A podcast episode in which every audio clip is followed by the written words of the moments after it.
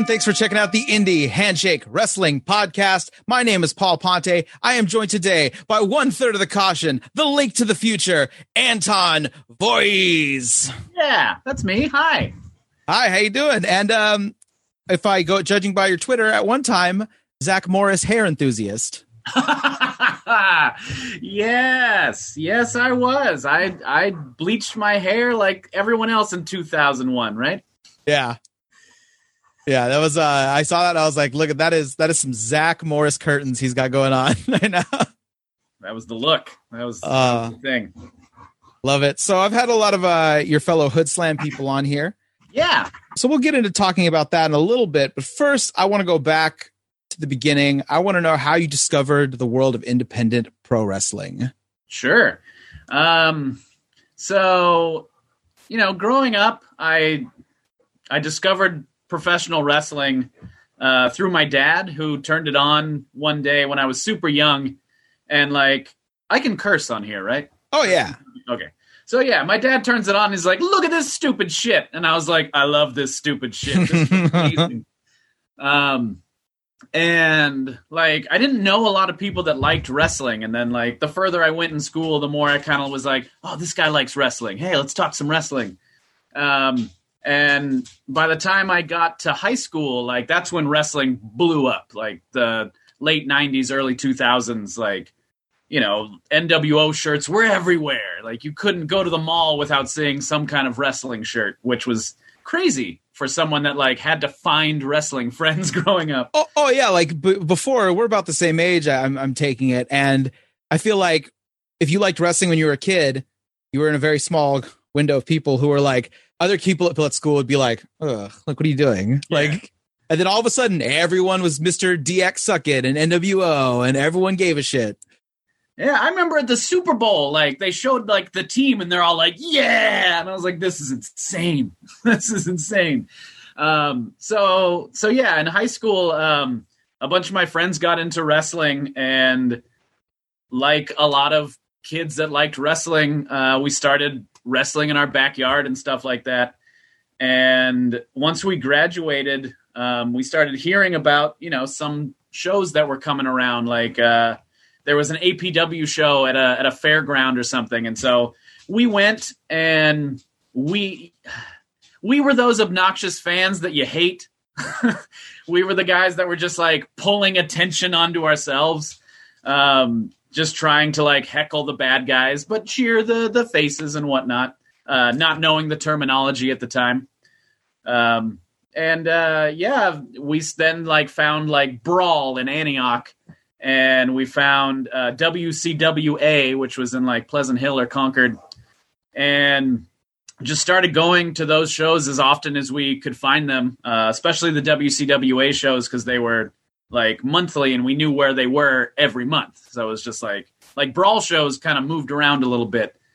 Um, but yeah, WCWA we knew where to go and we started noticing like, oh, the brawl guys wrestle at w- WCWA shows, except they're like different characters. That's weird. Um, and then one of my buddies was like, hey man, uh, there's a wrestling school. Like it just opened up, and that guy Hellfire that we've seen at shows like runs the school. And, you know, whether we can be wrestlers or not, like, at least we should try it out to say that we tried to become professional wrestlers. And I was like, yeah, yeah, yeah, let's do that. And so we signed up together and we went through a week of it. And then my buddy was like, yeah, this isn't for me. I'm not going to do this anymore. And I was like, well, I guess I'm not going to be a wrestler because I am that codependent where I can't picture myself doing it by myself. And uh, one of the other guys at the school, uh, Sean Sims, um, you know, I, I came in and was like, hey, yeah, my buddy's not coming back, and I, did, I don't think I'm going to be able to do this by myself. And he was like, nah, fuck that. You're my buddy now. Like, we're going to do this together. And, you know, from that day forward, it was, uh, it was Anton and Sean Sims. Like, we were the two people that, like, were just trying to make the most out of being at training. Like, we would go through training and training would stop and everyone would like be getting ready to go home and me and Sims are getting back in the ring like, "Oh, let me try this thing on you." Um, so without without Sean Sims, there would not be an Anton Voorhees because I would have just given up when my when my high school buddy gave up. So that's how I got into independent wrestling. And what kind of training did you get? And this was at uh, Devil Mountain Wrestling, right? Devil Mountain Wrestling, yeah. Um, it it was good. It was interesting. Like now that I'm, you know, now that I've gone to like other to see how other people train, and like I've been a head trainer and whatnot. It's interesting to look back at my training and see how like laid back it really was. Like Hellfire, you know, was a big guy that you just like you looked at him and you're like, ah, I don't want to I don't want to say no to this guy. I'll just do whatever he tells me. But now that I've like seen other trainings, I'm like, man, we had it really easy. Like Hellfire was pretty laid back, and he also did things differently than like anyone else I've ever met in wrestling. Like I still do hammer locks differently than I've ever seen anyone else do a hammer lock. Hmm. I'm just like, oh man, you guys, I don't do that shit. mine's in here. Um, and he also like taught um, he's like, yeah, you know, I did a little bit of lucha, so I suplex on either side. And I was like, which side do most other people? He's like, left. I'm like, I'm just gonna do left. But like Sim still does suplexes on the right, and everyone's just like, why do you do them that way? He's like, because Hellfire told me to. Um, but other than that, like training was great. Um, Hellfire definitely like saw that I was fairly capable and started like challenging me and was just like, hey man, uh, let me see if you can do this and i'm like sure let's see if i can do it and like so it was it was really helpful there um with like not worrying about like a big guy trying to teach a little guy how to do something because i was like 160 pounds at the time. Um but he was like all about like hey man can you do a, a moonsault? Hey can you do a hurricane rana? Hey can you do this like double rotation head scissor? Like i'm just like i don't know let's find out. So Mhm. training for me went really well like I felt like I was consistently being pushed to be better, and that's also just how I am in general. Is just like I don't want to ever be complacent. So training for me, like, was just a constant like, be better than this. You're good, but be better than this. You're you're not the Yeah. shits, but be better than this. It's so interesting to hear. Like, I love how trainers all have like little quirks of things that they, the way they like to do things. Like when we talked to Mike Modest in the little documentary thing we have coming out later this Mhm. year, he mentioned um, Rick Thompson training when he would train people at APW. Like everyone was doing the the crooked arm arm drag. Like everyone would have their arm locked like this, and he's like, "Hold on, what happens if I if I straighten my arm?" Mhm. And the guy just falls to the ground. He goes, "This is stupid. No one should do this." So he only did the other style where you like hook him completely. Oh, okay. And he's like, he's like, that's the only arm drags we do at the school. We don't do the other one. he was like very specific, and I was like, that's so interesting that like some people like they gravitate and they pick very specific things, and they're like, no, this is one thing. This is how we do things. Oh, I love no, definitely. Like I, I have pet peeves too that like I used to teach to my students. Like I hate uh, when people just choke people. I'm like, have you ever seen a movie where someone chokes someone? It's because they're trying to murder them. Like, are you that mad that you're trying to kill a person in the ring? Like, don't fucking choke them unless you're trying to kill them. That's my philosophy. Yeah. You know, it's wrestling. You all you should only do like, you know, hold submissions, trying to poke out someone's eye for the WWE, whatever. Like it's Right. you know, Yeah. it's, you know, there, Very there are standards and practices. yeah, very simple things. Uh but so when you joined up, what style were you looking to emulate when you started? And then how did that kind of morph and what did it end up being?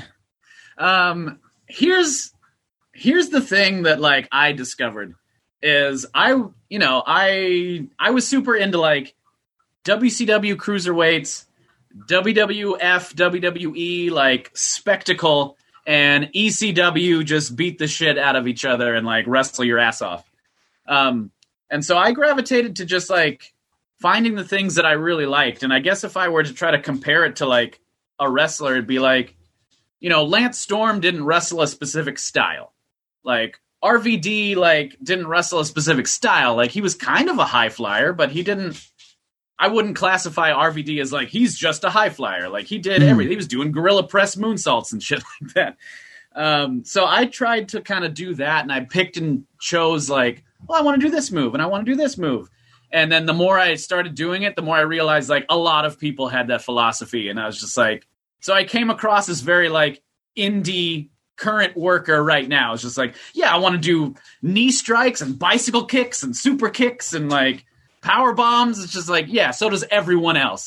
so Yeah. What I thought was going to be like my style ended up being like most people's style. So I had to try to figure out how to make things my own and like how to individualize like how I did things so I could at least say like, yeah, we do the same moves, but I do them differently, I guess. Um, yeah and and and what did you what was that learning curve like as far as you know realizing that kind of thing where you think okay maybe i need to up my game a bit as far as the moves Sure. Um, I I think that I I started off in a good place because my first like rivalry was with Sims, and if you know who Sean Sims is, like he's way bigger than me. So it was nice to have a rivalry against someone where it was like, all right, I can't do like whatever I want to this guy. He's huge. Um, so I had to like really learn not only how to like work from underneath, but how to be a heel working from underneath and not have a crowd be like, I don't give a shit about what I'm watching. I don't want to see this guy succeed. He's small and I hate him. yeah So like, yeah, it was it was definitely a learning curve of being like, well, if I'm little, I want to give him like fucking hurricane ranas and shit, and like if a crowd pops off of that, I'm also not doing my job as a heel because I don't want them to be happy when I get offense in. So the learning curve was like a little difficult to figure out how to do flashy stuff and then get booed for it. Um, so I think that was like the biggest like learning curve for me. And then, you know, as as you develop and like start to realize like how to tell a story, you also kind of realize like, oh, I shouldn't just be doing moves. I need to like focus on like what I'm doing in between the moves first. And I think that was like when wrestling started finally like clicking for me of just like, oh, who gives a shit about the moves? Everyone's doing moves. I got to worry about what happens in between the moves. And I I feel like that's when like that red light in my head just kind of went off and I was like, "Oh shit, I get it." 8 years into the business, I get it. i can see the matrix like i understand now exactly. and uh how did you end up uh hooking up with hood slam meeting dark Sheik all that stuff Okay, so the very first wrestling show I ever was booked on um, was a show in McMinnville, Oregon. Uh, the company was called BAW. I have no idea what BAW stood for, or if it even stood for anything, because it didn't say. It was just like BAW. Nah, whatever. You know, BA. That's what it was. Just BA, and we pretended they were letters. Um, and at that show is where I first met Sheik. Sheik was on that show, uh, tagging with Alexis Derevko, who was one of like the co-trainers at Devil Mountain.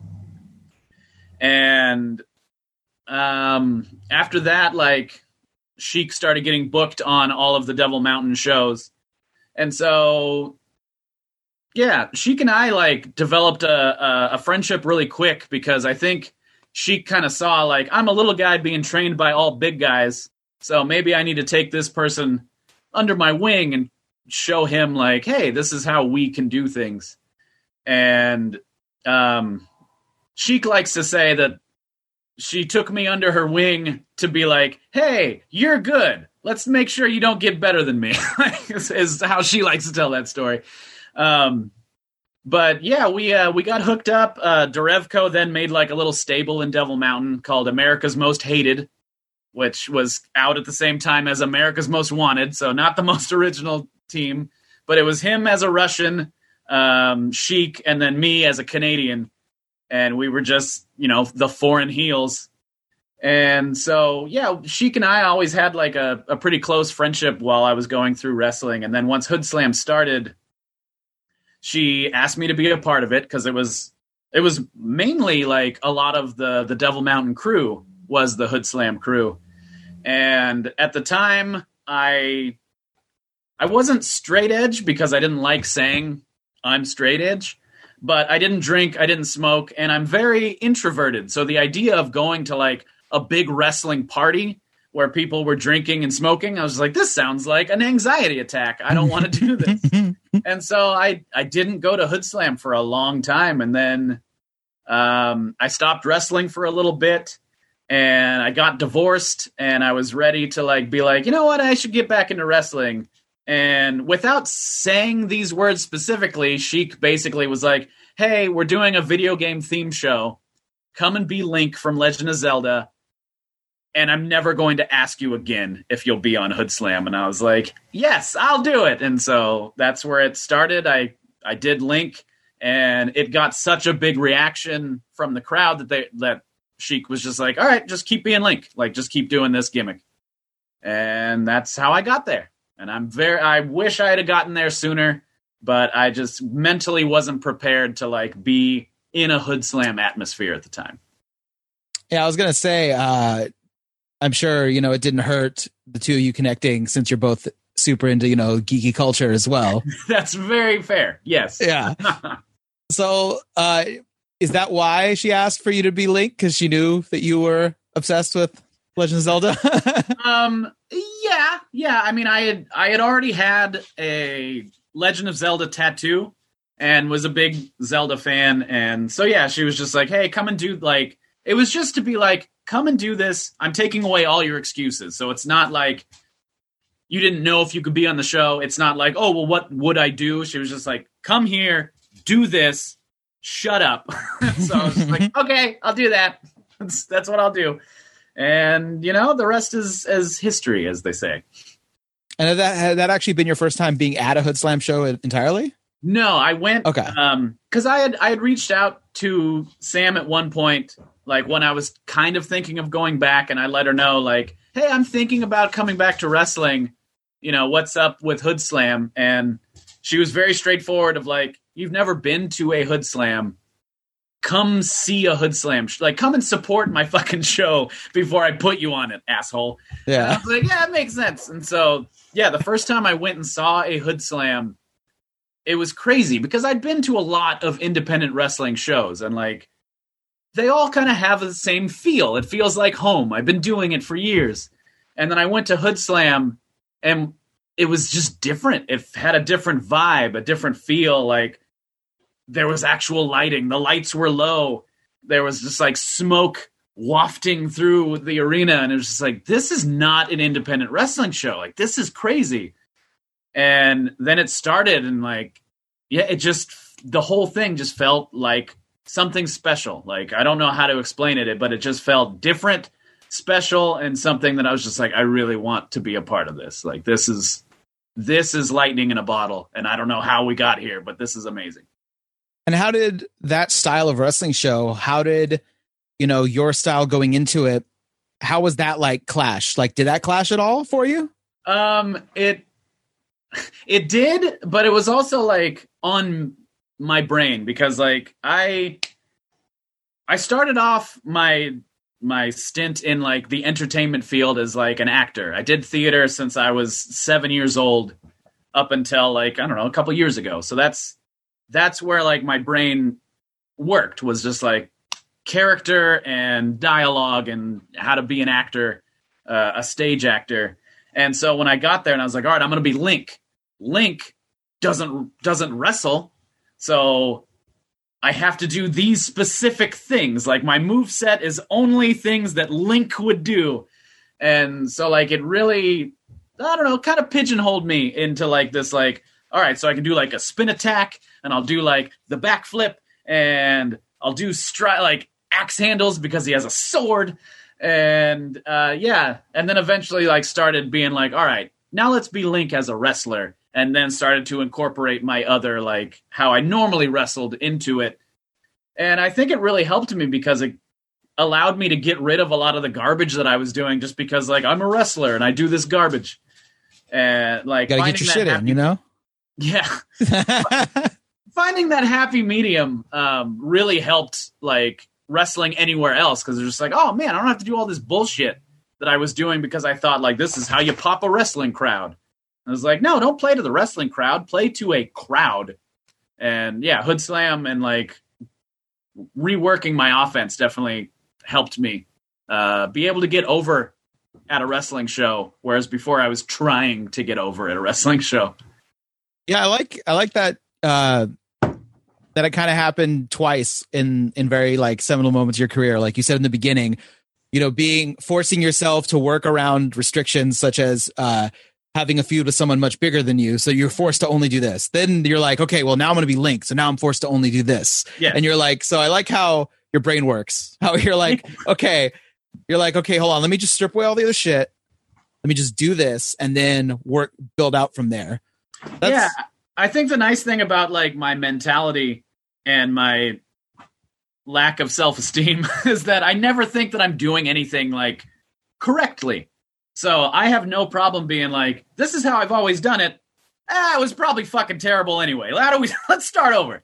Um, and yeah, that's that's been very helpful for me of just you know not taking what I do to be like the be all end all. Like I know I could be better, and better might mean like completely different. So I'm never afraid to just be like, all right, well, I'm not going to do any of that anymore. And uh, so that kind of, you know, it, it is a nice, humble attitude to have. However, wrestling is very like strong personality wise, especially when it comes to like the social aspect of it.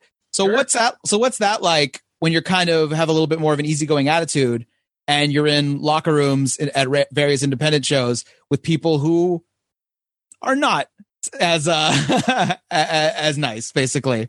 Sure. Um, I mean, at Hood Slam specifically, which is obviously much later in my career, like it's so fucking chill. Like everyone Yeah. is just there because they want to be there. No one is trying to be the star of Hood Slam.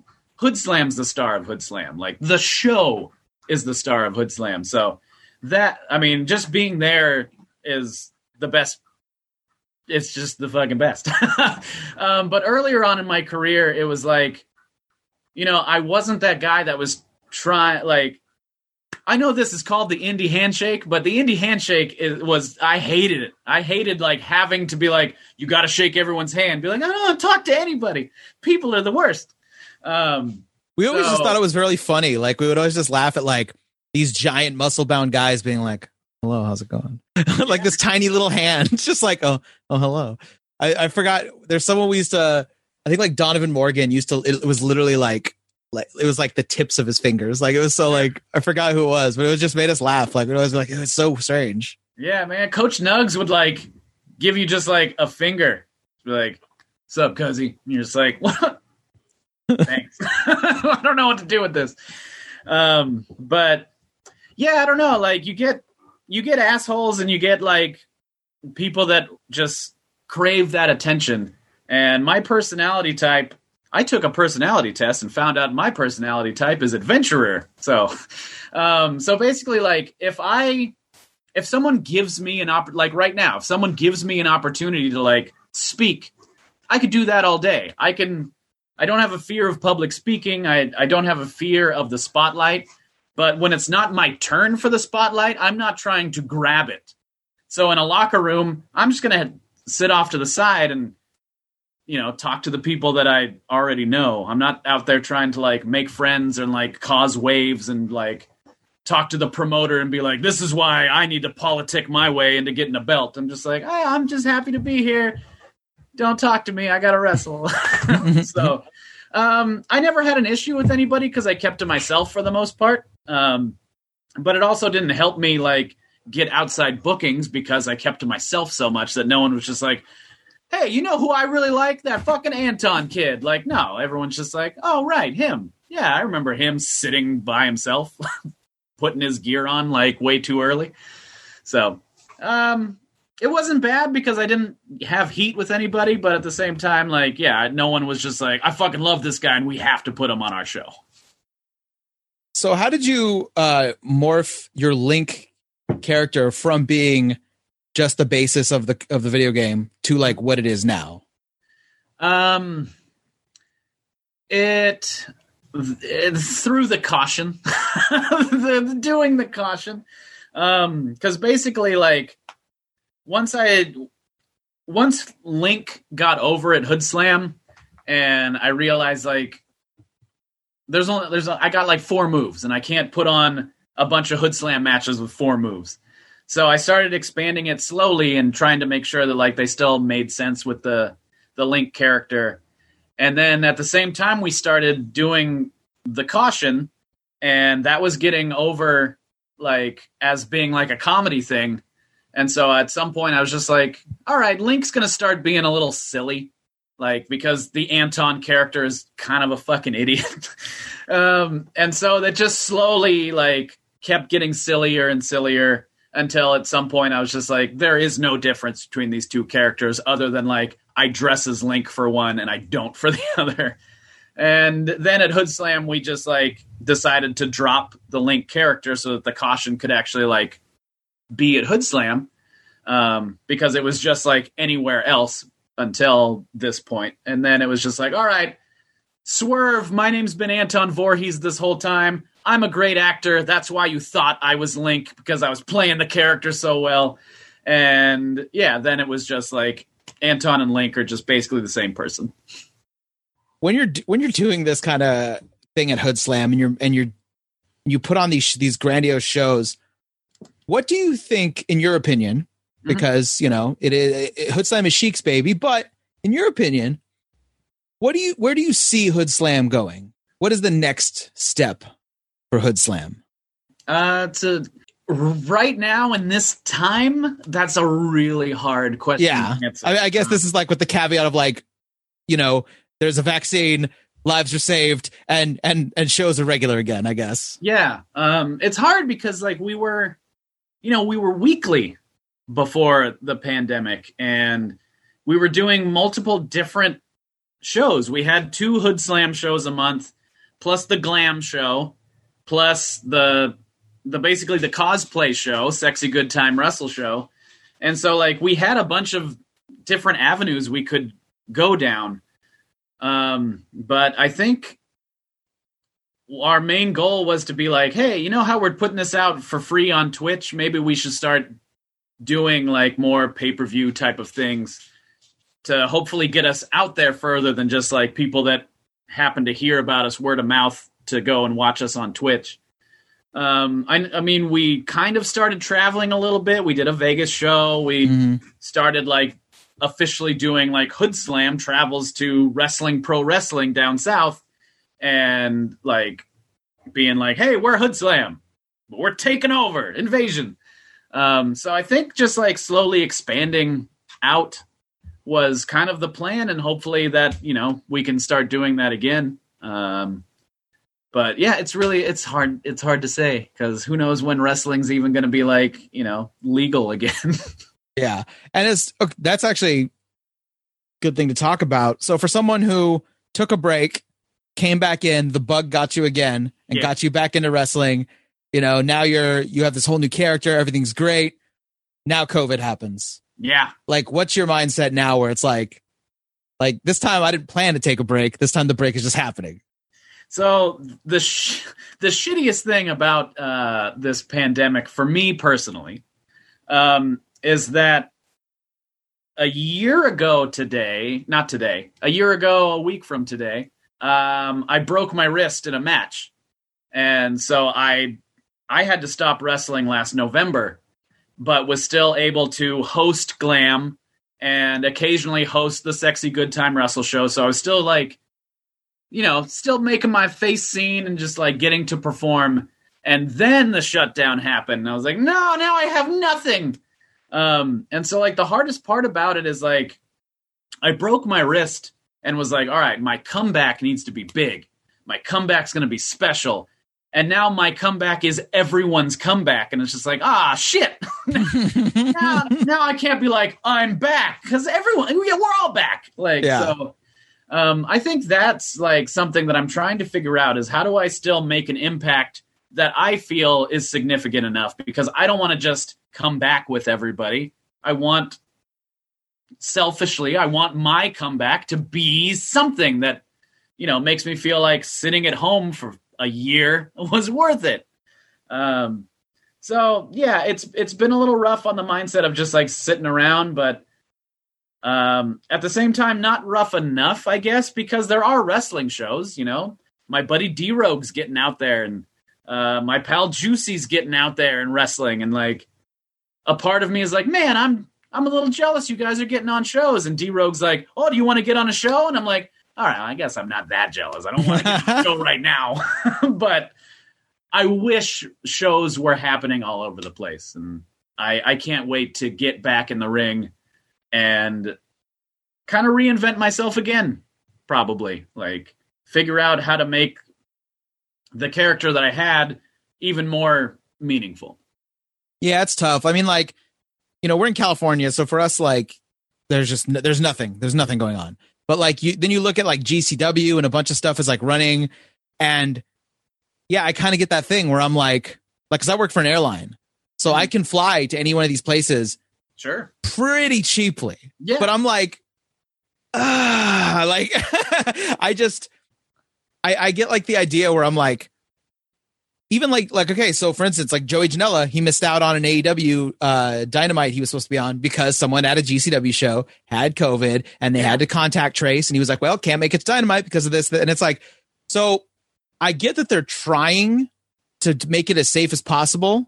And you know, Sheik, hey, Sheik just went to you know the one over there, and I get they're trying to make it safe as possible. It's just it, it's so I'm not like pro or against it as of now. I'm more like just think like trying to think like how safe can they make it?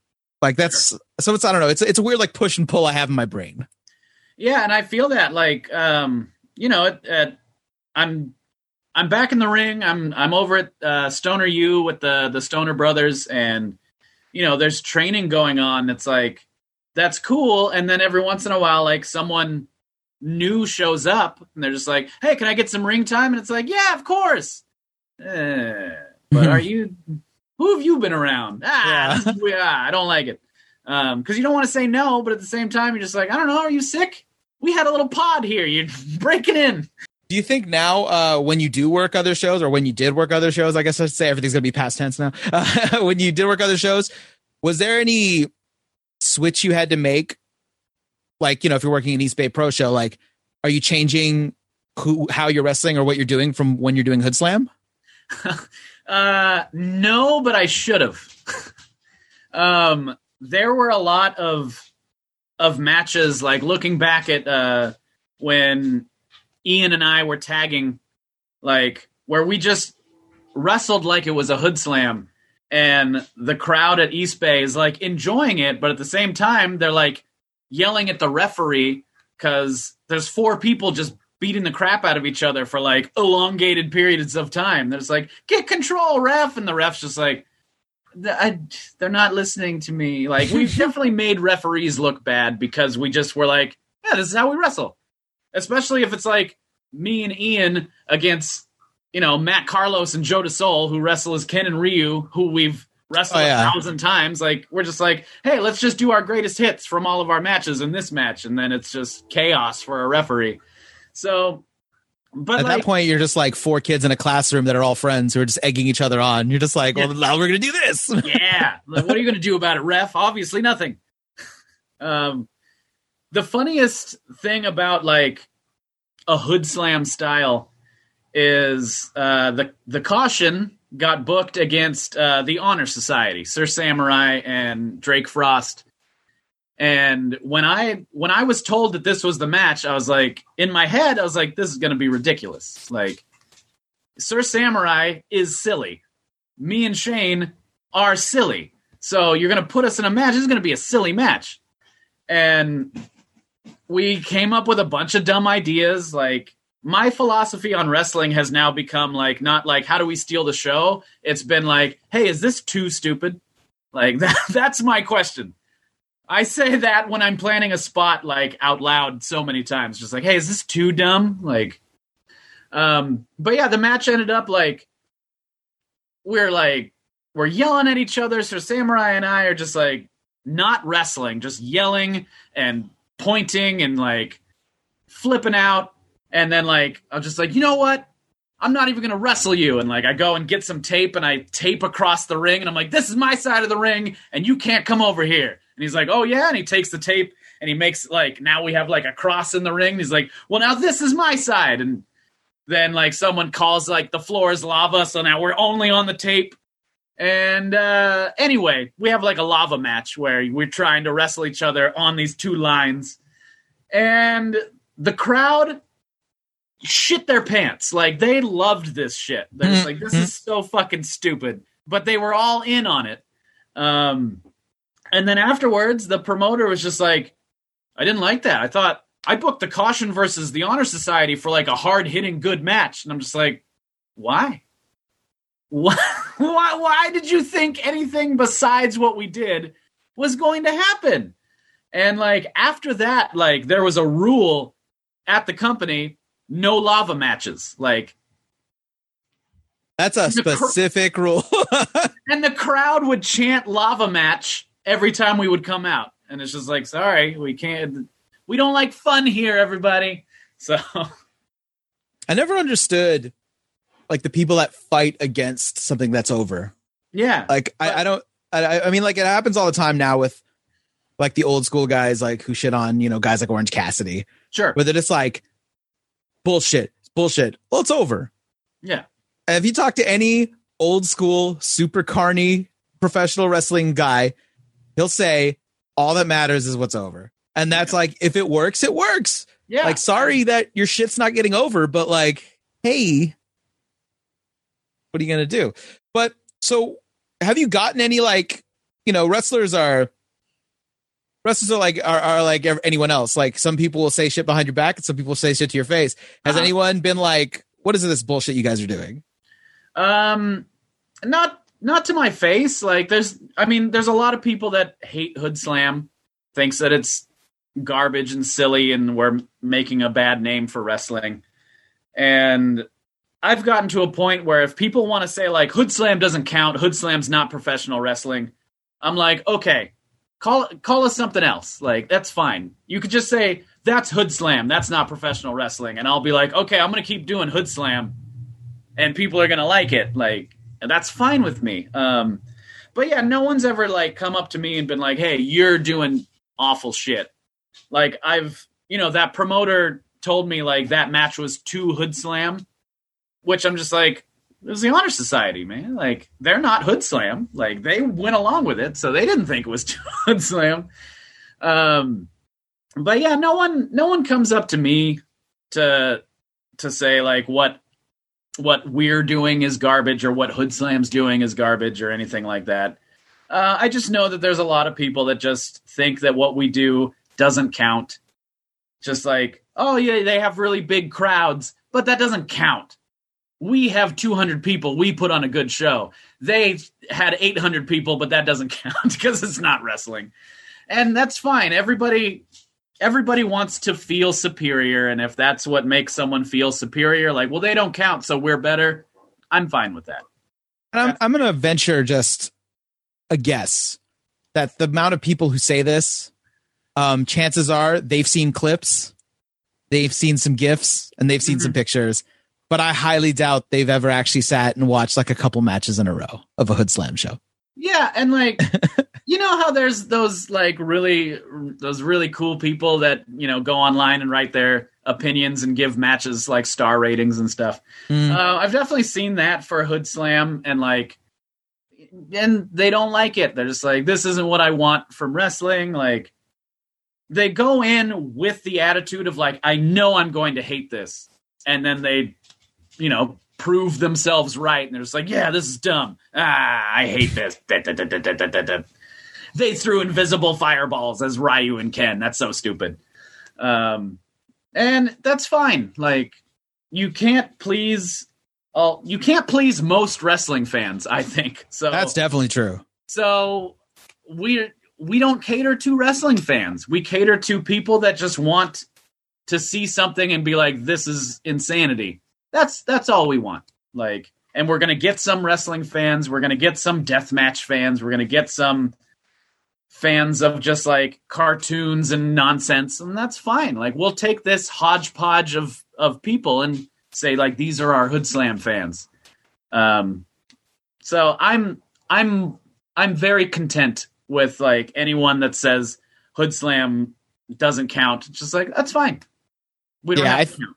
I wish I wish people would look at wrestling the same way they look at other media like movies or music or anything because you know like like I okay like take any like horrible like butt rocky horrible thing that I just hate like like give me like a five finger death punch and I'm just like Ugh, like get it out of my face I don't like this shit uh-huh. so for me I'm not going to be like well I'm going to check out their music video I don't like this. I know I don't like this.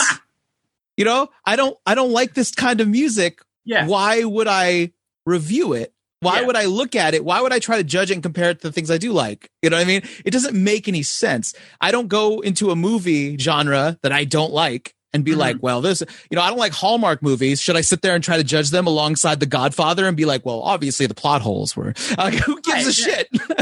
like, I, I, that, that to me, like, it bugs me that people do that with wrestling because they make, like you said, they make it seem like, well, no, I have this very specific window of what's silly, what's not too silly. You know, that's okay, that's not. I mentioned it on here before. You know, Cornette's Mister like, well, this is silly, this is dumb. You carried a tennis racket, bro. Like, you, you, you know, it's I don't, I don't know what to tell you. Sure. We've all done silly things. This is silly. This is silly. The WWE had the Undertaker shooting lightning from his Yeah. hands, Yeah. and for some reason that was fine. but I don't know. To me, that I like I said, I just wish people would would treat it like the buffet that it is. That's Mhm. what I love about wrestling. You know, I love watching two strong style Japanese dudes forearming the shit out of each other and watching sweat come off. And I Sure. also like watching a spot fest where Jack Evans does, you know, a 620 and lands, you know, on top of his head, on top of someone's chest. I like watching all kinds of shit. I don't understand why we can't just all enjoy everything. And Yeah, that has been your. PSA from Paul as I've gone on for far too fucking long. Oh, good. I mean, I'm all for everyone having an opinion, and like, I'm never going to tell someone that their opinion is wrong. Like, if someone tells me Hood Slam sucks, I'll just be like, I'm, you know, that's how you feel, and that's fine with me. That doesn't hurt my feelings, and I don't think that you're a bad person for thinking that what I do sucks. Like, it's not for everybody. I think people need to learn how to how to say that's not for me. Yeah, there you go. That's it. Uh, That's that's not for me. That's not for me. But with that, brother, the booker has ran out. They said it's time to take it home. So I have a nice list of questions here to end the podcast. Uh, take as long as you want. There is no, you know, hard rules here. Yeah. But let's start off with any favorite road stories. Oh man, I I have a few, but I'll I'll try to like I'll try to figure out which one I want. Okay, so one thing I want to say, um, it's not a great road story, so I'll tell another one. But uh, there was a trip where Sheik and I flew down to wrestling, pro wrestling, wrestled, and then we met up with Cereal Man, and we drove from L.A. to Party Hard in Arizona. And this is not hyperbole. This is not me blowing smoke. This is me saying we literally talked about Boone, Sweet Boone, the entire like six hour trip.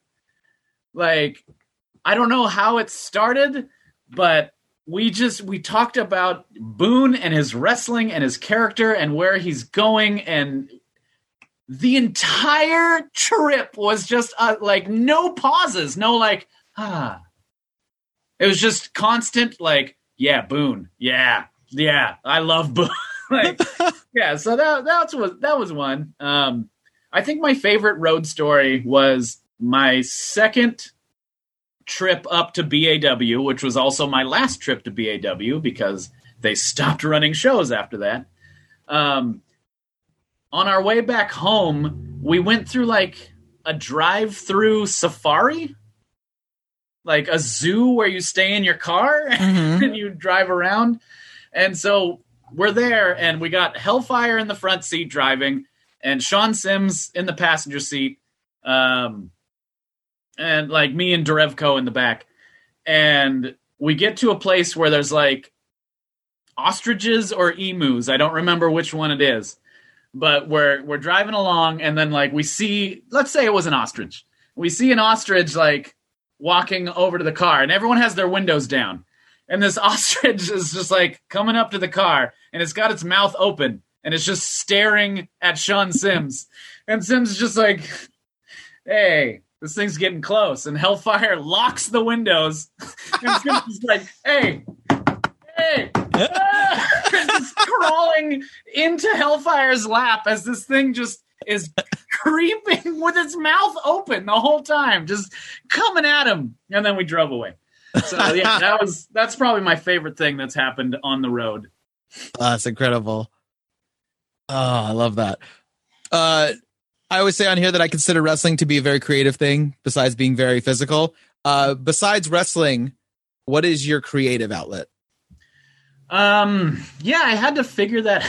I had to figure that out. Um, it it was acting, but after a while, I just like wrestling takes its toll on you. Like you're you're you're bumping, you're getting hurt. There's the politics, like everything about it. But hopefully, at the end of the day, you still love wrestling enough to be like, this is worth it to me. Um, theater, I started getting into a place where I was I was with really talented people. And it got to a point where their talent level was way bigger than mine. Like these are people that went to school for acting and singing and these people are all like playing piano by sight and just like being like, "Oh, what are my notes? This, this, this," and I'm just like, "Oh man, you guys are way better than me." and just putting in the the time to like learn like dancing, which I suck at, or like learning like really complicated harmonies, and just like the effort that I was putting in, and how much time it was taking away from wrestling and from like my girlfriend and whatnot it just got to a point where I was like, this isn't worth it to me anymore. Like, this is too hard. And I don't feel rewarded because I always want to get better, but I also don't want to just like go to, you know, learn how to sing at, you know, 37 years old. I don't, I, I don't have that in me. So, yeah, I really had to figure out like what is my new passion and I decided that I was going to try to get into making videos. And so I got into video editing and trying to like write scripts and stuff like that. And so I made a little YouTube series, and that definitely kept me. Um, it kept me happy. It, it helped me release whatever that thing is that sits in my heart when I haven't performed in a long time. Um, so yeah, I guess uh, just performing in general. It doesn't have to be uh, it doesn't have to be wrestling, but I need to be performing and entertaining people in any way, shape, or form. I know, I know what you mean about like, th- there's a certain discipline that comes with practicing something over and over and over and over and over and over and over and over and over and over again, where you're like, to, in order to be really great at this, like I play guitar, I've always played guitar, sure. but I've never been the type who could sit there and practice runs and scales for hours on end. I just mm-hmm. can't. Mm-hmm. My brain just won't let me do it. I shut down immediately. I'm like, no, this is uh, this is boring. I don't like this. So like, I do like singer songwriting stuff because to me, I'd much rather sit there and spend hours thinking of a melody than sitting there doing that. And meanwhile, I have friends who you'll give them any instrument, mm-hmm. and within a couple days, they're like, "Well, I know how to do this on it now." And I'm like, "What the fuck? Like how?"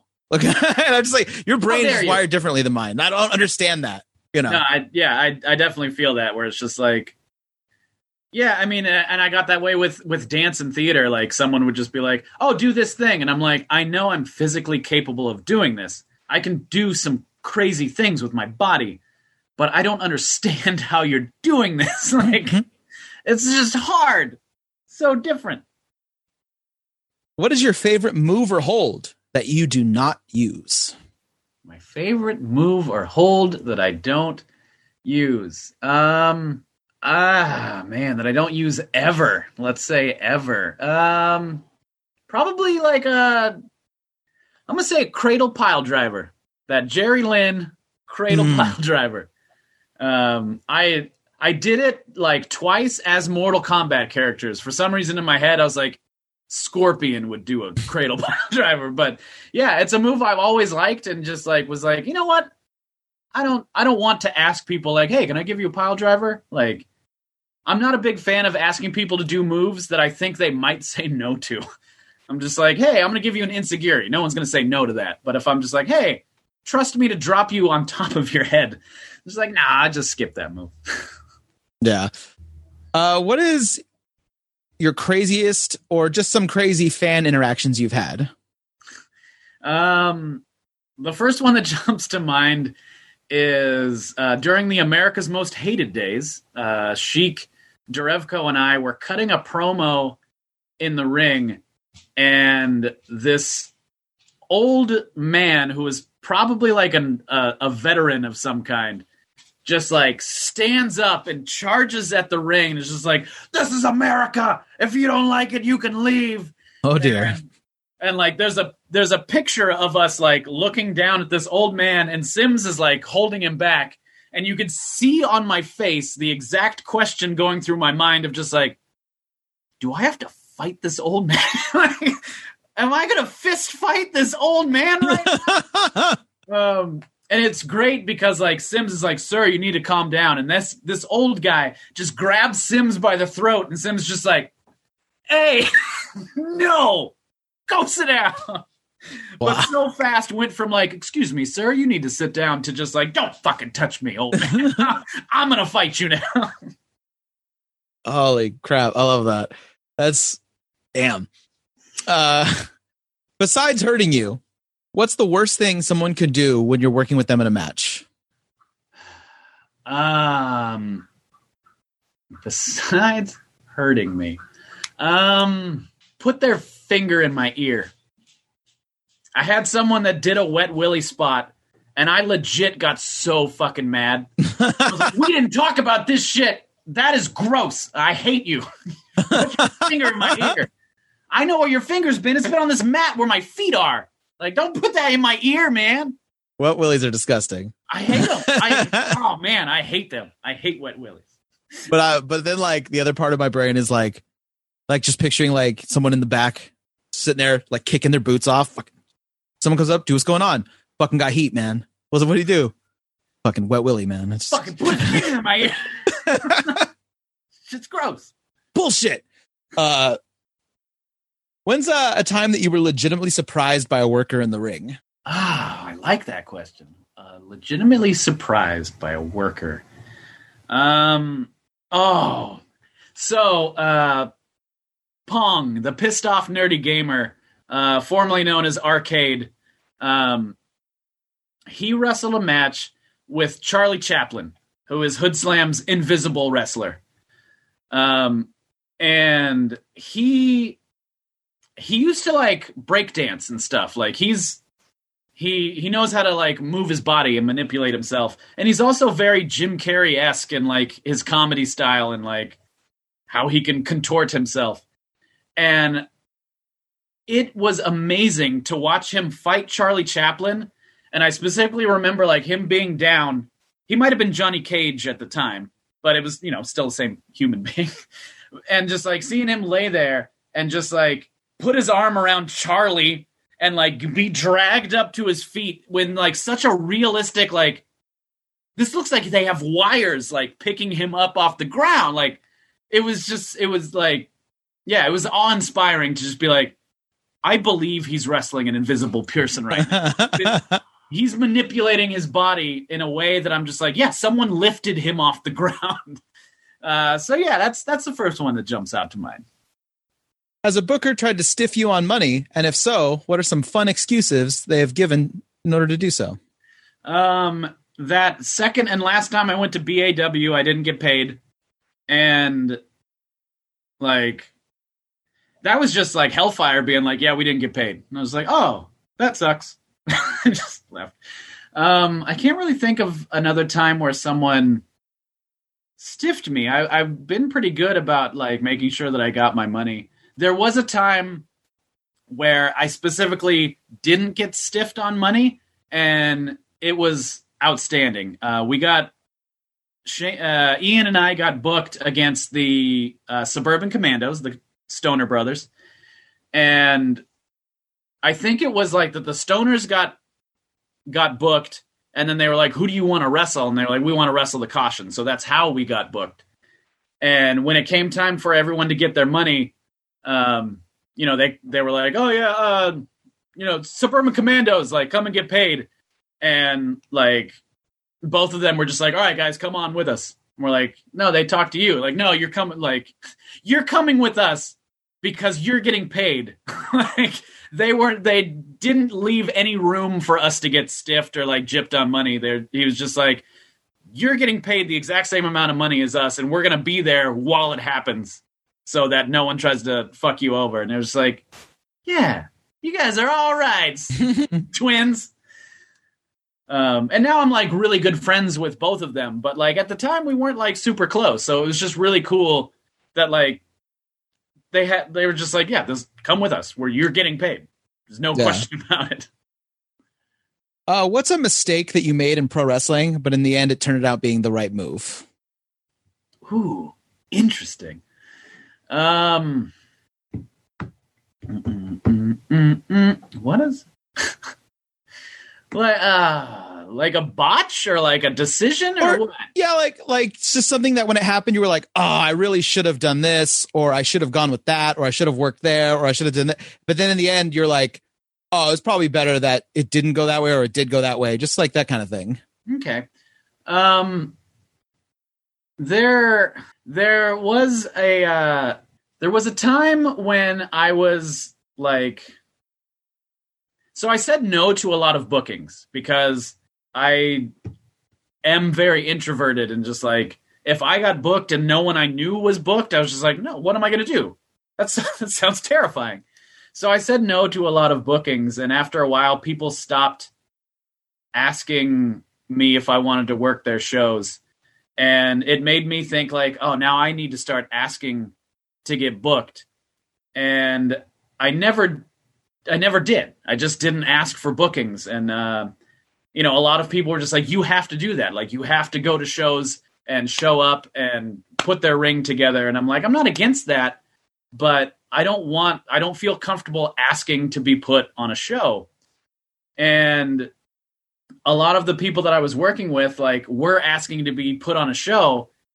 And since they were asking, the promoter, like, kind of had the upper hand and was just like, oh, you want to be on my show? All right, I'll give you like five bucks if it's a good gate.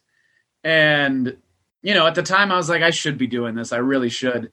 But then I got to a point where, like, someone's asking me to be on a show, and I'm just like, oh, you want me on a show? I'm not, I'm not wrestling for five bucks like my buddy who asked you to be on the show. So it helped me kind of figure out like how to have the upper hand, which then once I started being like the booker for glam, I was like, oh, now I understand how to like negotiate how someone gets paid.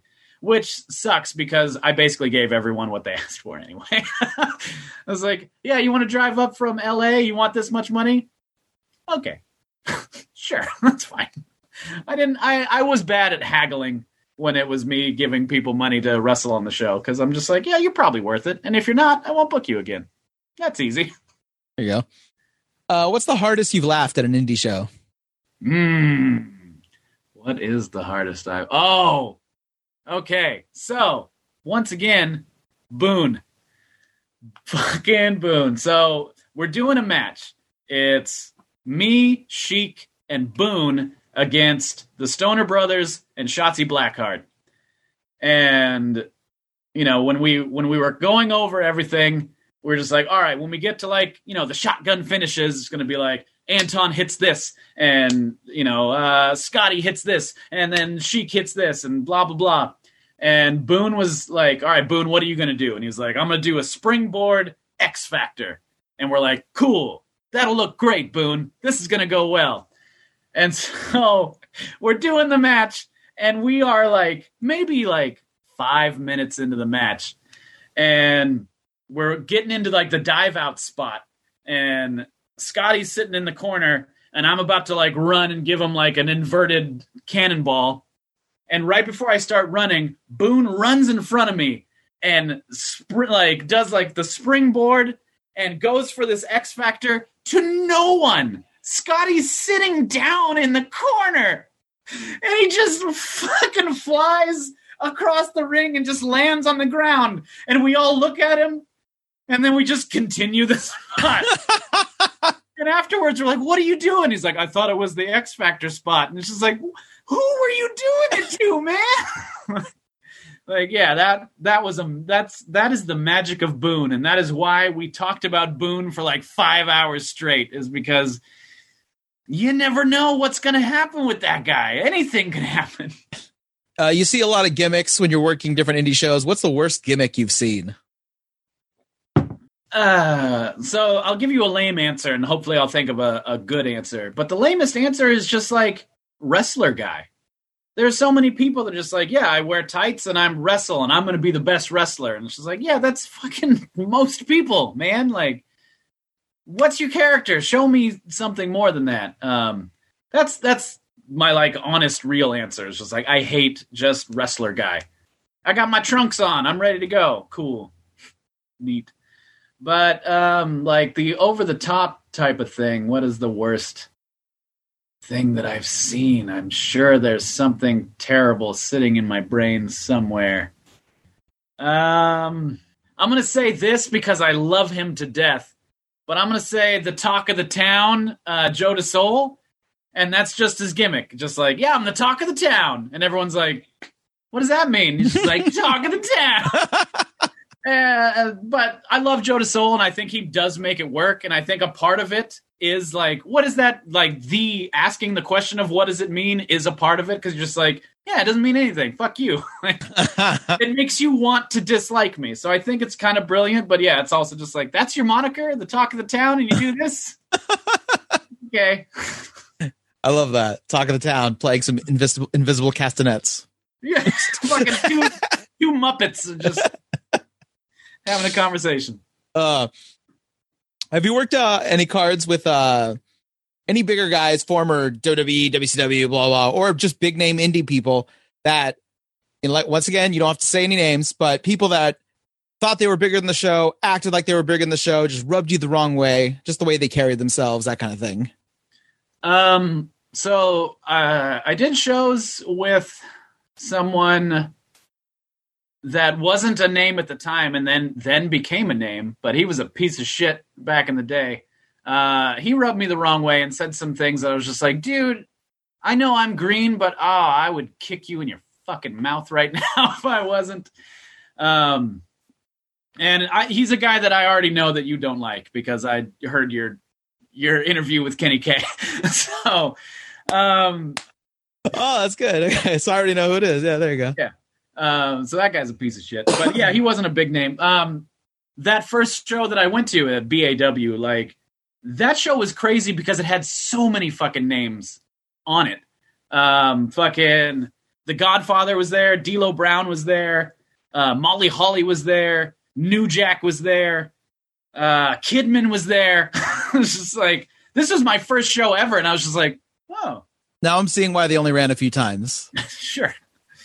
Um, but uh, Spike Dudley was there, and um, I don't think he's a bad guy. And like, I find this funny. Like, I don't, I don't think he has an ego or anything. But I was, I showed up there and I was wearing a Toronto Maple Leafs jersey. Uh, and the only reason I have it is because there is a scene in the movie Chasing Amy where, uh, what what's her name? Joey Lauren Adams has a Toronto Maple Leafs jersey, and I was like, I like that jersey, and I bought one. Like, I don't watch hockey, but I'm wearing my Toronto Maple Leafs jersey, and Spike Dudley just like comes up to me, and I'm like, oh shit, hi, I'm Anton. And he's just like, is that like a gimmick thing, or do you actually like the the Maple Leafs? And I was like, oh no, it's not like it's not like my gimmick. And he's just like, you're a fucking idiot, and he walked away, and I was like. awesome. Nice to meet you. Um, but like, I think it was just like he hates the Toronto Maple yeah. Leafs, and that's fine because I don't, I don't fucking care. But yeah, that's the story that sticks out of just someone being a dick. Um, but I, maybe maybe he's a nice guy. I don't know. I I hold no ill will toward him. I just think that's really funny that he's just like, "You're a uh. fucking idiot." Like, oh, "Thanks, nice to meet you." Oh, man. you know, you just know the conversation is not going to go well. At the beginning's like, so what is that like a gimmick? And you're like, oh god, what is this going to be? What's the right answer? Yeah. Yes. Uh, and I'll finish off with this one. I call it the the touchy feely question of the podcast. What is your pure joy in wrestling? Something before, during, or after the match that you get goosebumps. You go, this is why I fucking love this business. This is why I love wrestling. um, are you familiar with Bo Burnham? Yes. Comedian. Um, so in one of his specials, so this is a really weird tangent, but I promise I'll bring it back. I love it. Um, in one of his specials, he ends it by doing this like Kanye West style, like it's not a song, but he's got auto tune on his voice, and there's music behind him, and he's speaking as if it's a song, but it doesn't rhyme, and he's just saying random shit, and it doesn't make any sense. He's just like, he's talking about Pringles and like how you can't put your hand in a Pringles can. Like this is what this is mostly about. So it's just silly nonsense. And then every once in a while he'll interject some actual truth of just being like, you know, I my brain's kind of fucked up and I I feel very insecure at times. And a lot of people think that I I have my shit together and I don't. But that's like really sparsely interjected into complaining about a Pringles can not being big enough to put your hand inside. And it just builds and builds and builds and gets like more intense but silly but kind of honest but mostly silly. And then at the end the music just stops and he just goes like thank you. And like that that last little thing like i watched that and i was like i this moment that moment of just like where you it doesn't matter what it was that you said or what it was that you did, but you know, like, that was everything that I just had. I just gave you everything. It's out of me and I'm done. Like that moment in wrestling where you maybe it's a promo. I've definitely cut some promos where like I just felt emotionally and physically and mentally spent at the end of it and just been like, oh, I got all of that out. I didn't even know I had this in me, but it, now that it's out, I feel fucking great. Um, I've had that after matches, I've had it after promos, and that's the moment as a performer that I live for is to just get this shit out of me that I don't know any other way to get out of me. Talking about it, having a therapist, none of that shit has ever gotten something out of me the way that performing has been able to. So that is that is the thing that I live for with professional wrestling. I love that answer so much. Thank you, sir, for being on the show. First, put yourself over. Where can people check you out on social media, buy shirts, any of that kind of stuff? Sure. Um, I think all of my social media at this point is the word link, the number two, the word future, the letters FTF. Link to future, FTF. I'm kind of on Twitter. I suck at Twitter. I'm real bad at it but every once in a while I'll be like, hey, here's my Zach Morris hair. Um, so I'm on Twitter, I'm on Instagram, I'm on Twitch. Um, I stream some stuff once in a while. Uh, my T-shirts, hey, this is they're they're all Legend of Zelda themed. If you like a Legend of Zelda game, I probably have a T-shirt in that style. Um, you can get all that stuff at uh, the Hood Slam website, birdswillfall.com. Um, or just you know email Dark Sheik. She'd love you to tell her that you want an Anton shirt. She's got them all. Um, yeah, check out my YouTube, um, Anton Voorhees on YouTube. I did a, a, whole series of stuff where I'm trying to build an interdimensional communicator. If that seems interesting to you, check it out. They're funny videos. Some are sad. I cry in one of them. Uh, there's also one that's like 10 minutes of Broseph Joe Brody telling me how ugly my beard was. Uh, that was really fun to write. I came up with like seven minutes of insults for myself. It was great. Uh, check it out. Uh, yeah, that's all my stuff. Oh, and uh, if in case anyone who's watching or listening to this isn't familiar with your work, uh, just a couple matches that they should check out. Um, so there is a there's a YouTube like video compilation. Um, I think it's I didn't make it. Um, my buddy Aliyah Mia Garcia uh, made it for me, um, and it's a it's a whole one night tournament of just my parts in it, um, set to like a music video of some song that I've never heard of before. Um, so that's on there. I think it's called Anton Voorhees. I'm not dead yet, and it's it's a really cool edit of three matches where basically like people are just working my arm and you just see me get beat up more and more and more and then I end up winning the East Bay Pro championship at the end. Um, so that's really cool. Um, some of my other good like anytime the caution wrestled the Stoner brothers, that shit was always fun. Uh, the caution versus Ken and Ryu were good stuff. Um, I think somewhere is my match against Mike Matthews and Brian Cage where I uh, stalling German suplex Brian Cage. I'm very proud of that because he's a big motherfucker. Yeah. um, but yeah, like any, any of my matches, uh, if you enjoy some silly wrestling and also some athletic and acrobatic wrestling, you'll probably enjoy an Anton Voorhees match. If you don't like fun, don't watch my shit. And we're going to leave it on that. Thank you so much. Yeah.